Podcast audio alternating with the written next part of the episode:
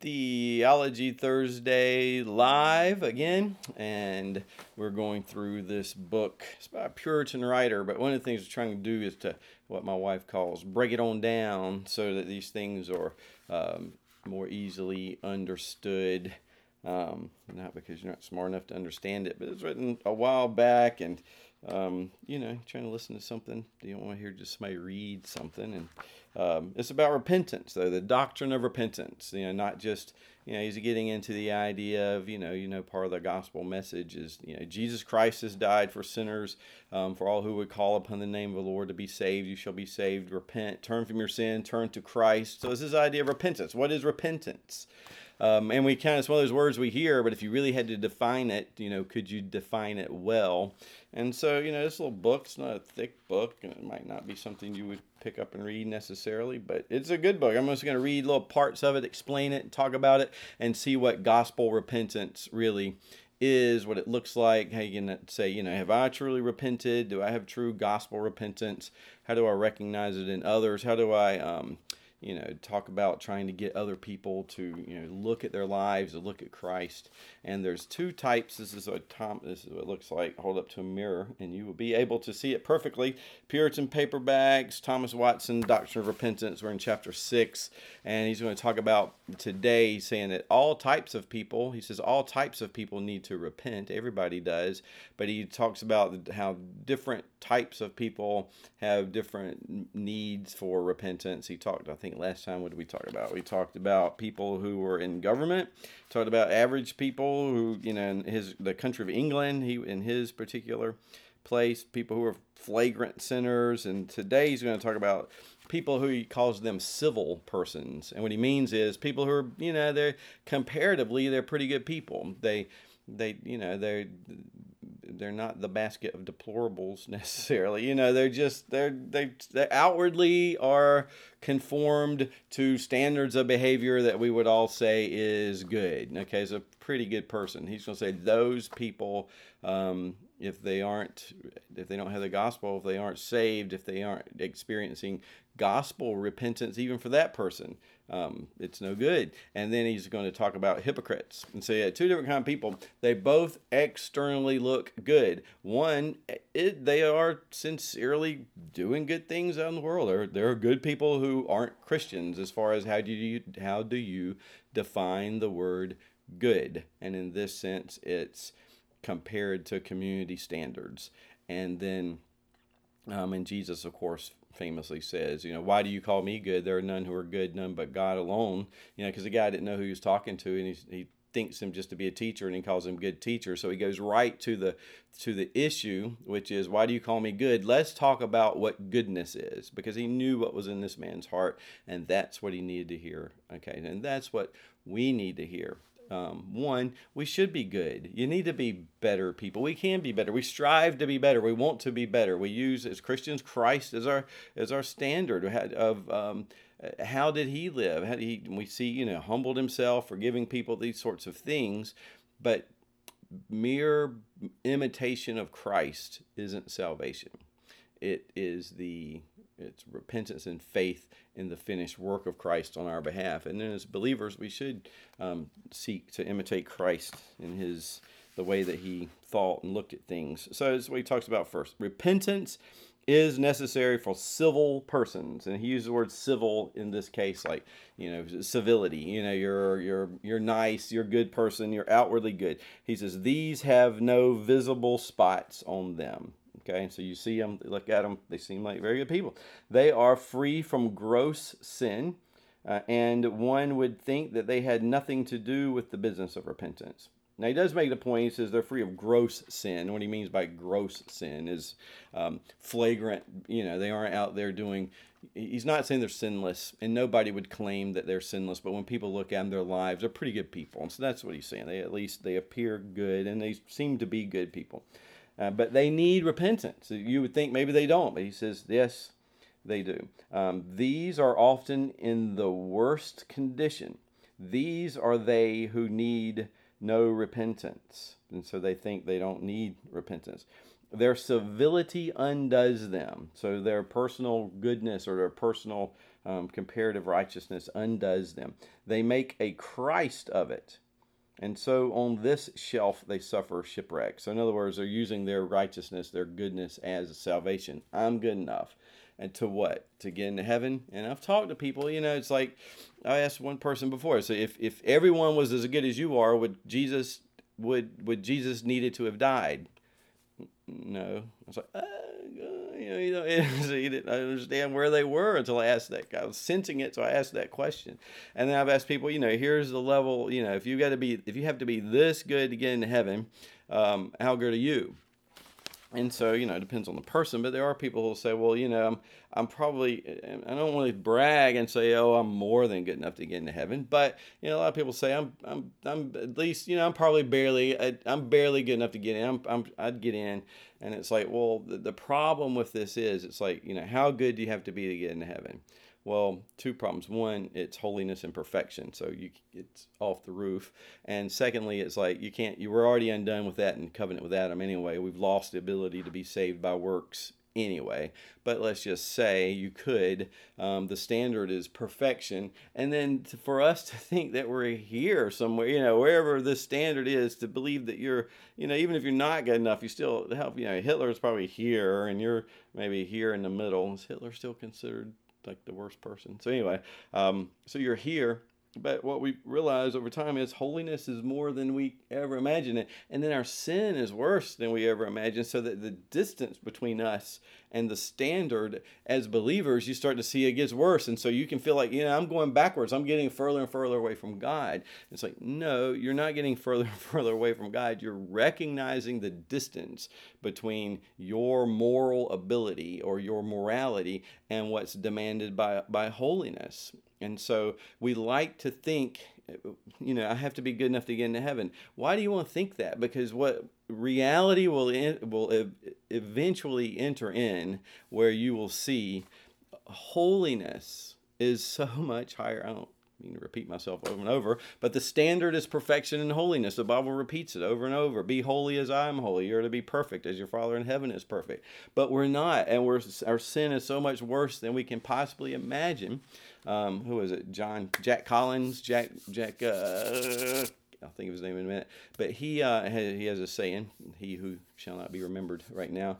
Um, that cheer up, you're a lot worse than you think you are but God's grace is far greater than you ever imagined. So it's the spanning of this gap that Jesus, God, this is how God loved the world. He sent his son into the world in order that those who believe in him would not perish but have everlasting life. He he bridges that that gap that can never be bridged. He enters into our misery, our brokenness, our sin. He lives a perfect life, dies on the cross, provides us with his righteousness so that we are more than complete to be able to get in in Jesus Christ. But a person who believes that they are good enough cannot accept the need for a savior.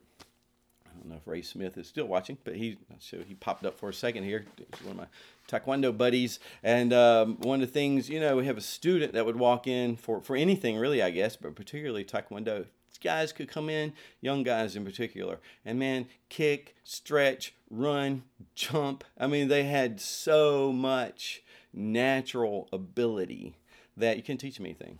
I mean, they had way more natural ability than I ever possessed at all, but you couldn't teach them anything because they, they were already so good.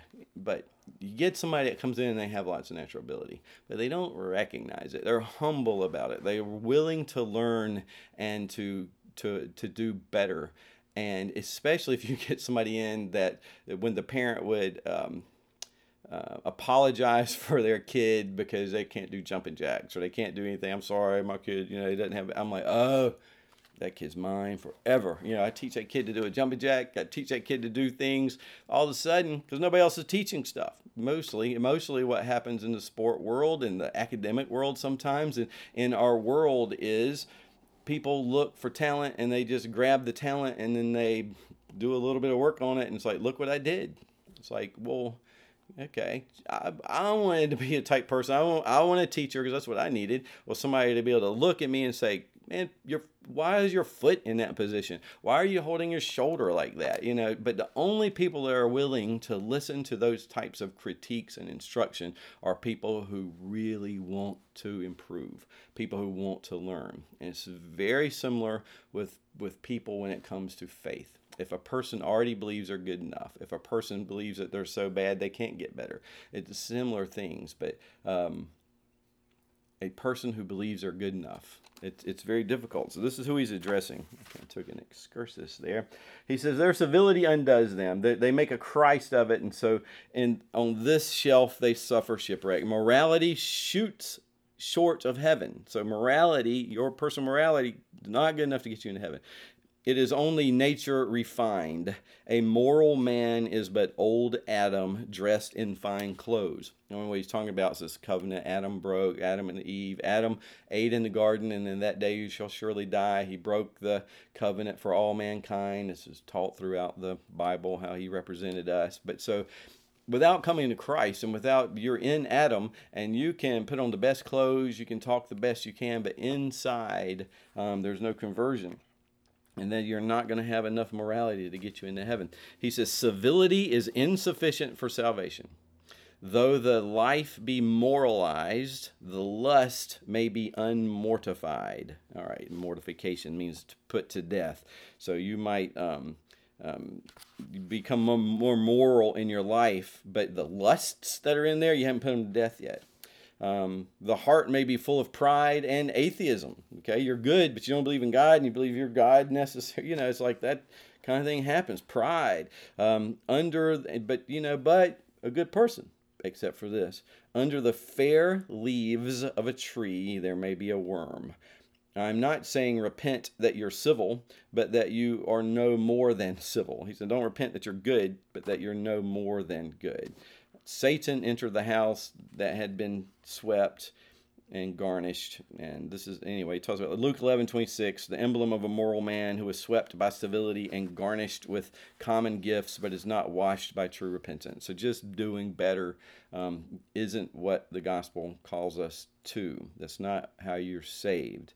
If civility were sufficient to salvation, if doing good things was enough to get you saved, then Christ need not have died.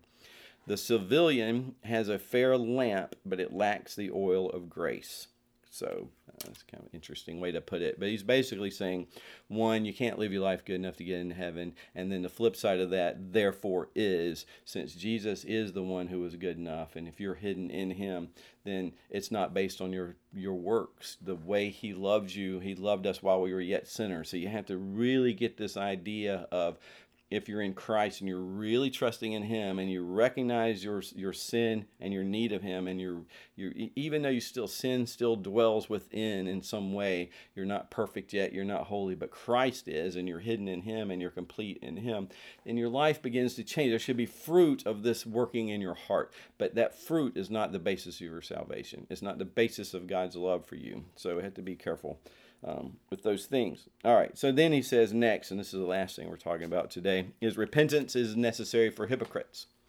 All right, we yes, all right. Well, nobody has a problem with that. Nobody likes hypocrites. People won't go to church. I mean, that's one of the things. It's full of hypocrites. You know, it's like, um, and so the answer I've heard people say, well, come on and join us. There's always room for one more, you know. So I don't think that's necessarily the the best type of response, but you know, it's like there is a certain amount of um, uh, truth of goodness in um, because I think a lot of this is sanctimoniousness. It's not that people think you're being a hypocrite, but you're acting like you're better than everybody else. In that sense, as hypocrite means one who's playing a role, one who's pretending, one an actor, so to speak. So, um, you know, technically a hypocrite is one who's pretending to be a believer, but they're not. Um, and that's what we're being accused of. But um, I don't know that people outside the church, you know, I mean,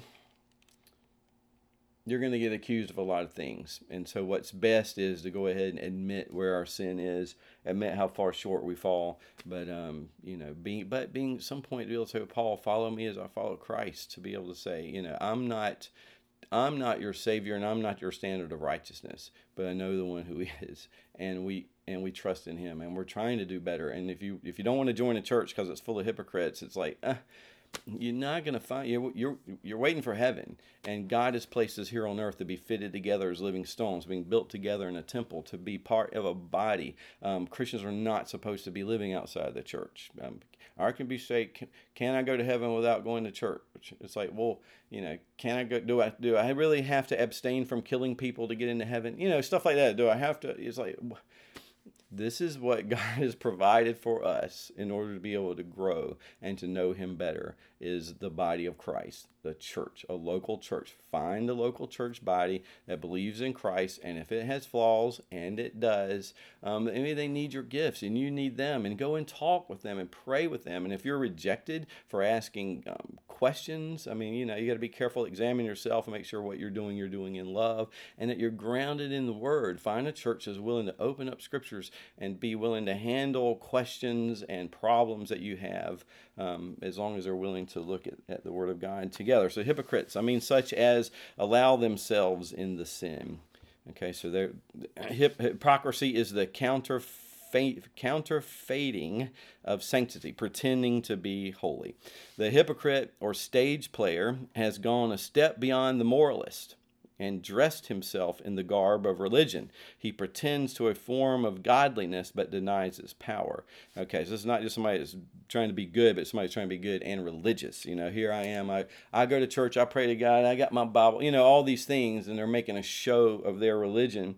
And so these people are the hypocrites, he's saying, that need to repent. He says that he makes a magnificent show. He is a rotten post fairly gilded. In other words, a rotten piece of wood's got gold wrapped around it. Well, gold's good, but inside are dead man's bones. He is seemingly good so that he may really be bad. That's interesting. He appears to be good so that he can really get away with stuff. The hypocrite seems to have his eyes nailed to heaven, but his heart is full of impure lustings. He lives in secret sin against his conscience. He hears the word, but it is all ear he is for temple devotion. In other words, he, he goes to church and does all these religious things where others may look upon him and admire him, but he neglects family and closet prayer. Indeed, if prayer does not make a man leave sin, sin will make him leave prayer. That's interesting. We need to be people of prayer. I need to write that down somewhere. If prayer does not make a man leave sin, sin will make him leave prayer. The hypocrite feigns or pretends to humility, but it is that he may rise in the world. So he pretends to be humble, but only so that people think more of him. It's interesting. Um, he is a pretender to faith, but he makes use of it rather for a cloak than a shield. That's interesting too. Is faith. Your faith a shield protecting you from the fiery darts of Satan, or is it a cloak hiding things so you can get away with all sorts of things? He carries his Bible under his arm, but not in his heart.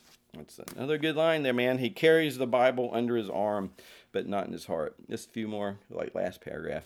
Let me speak my mind freely. None will find it more difficult to repent than hypocrites. They have so juggled in religion that their treacherous hearts know not how to repent. They, they, they're, fooling themselves. They have believed the lie they presented after a while.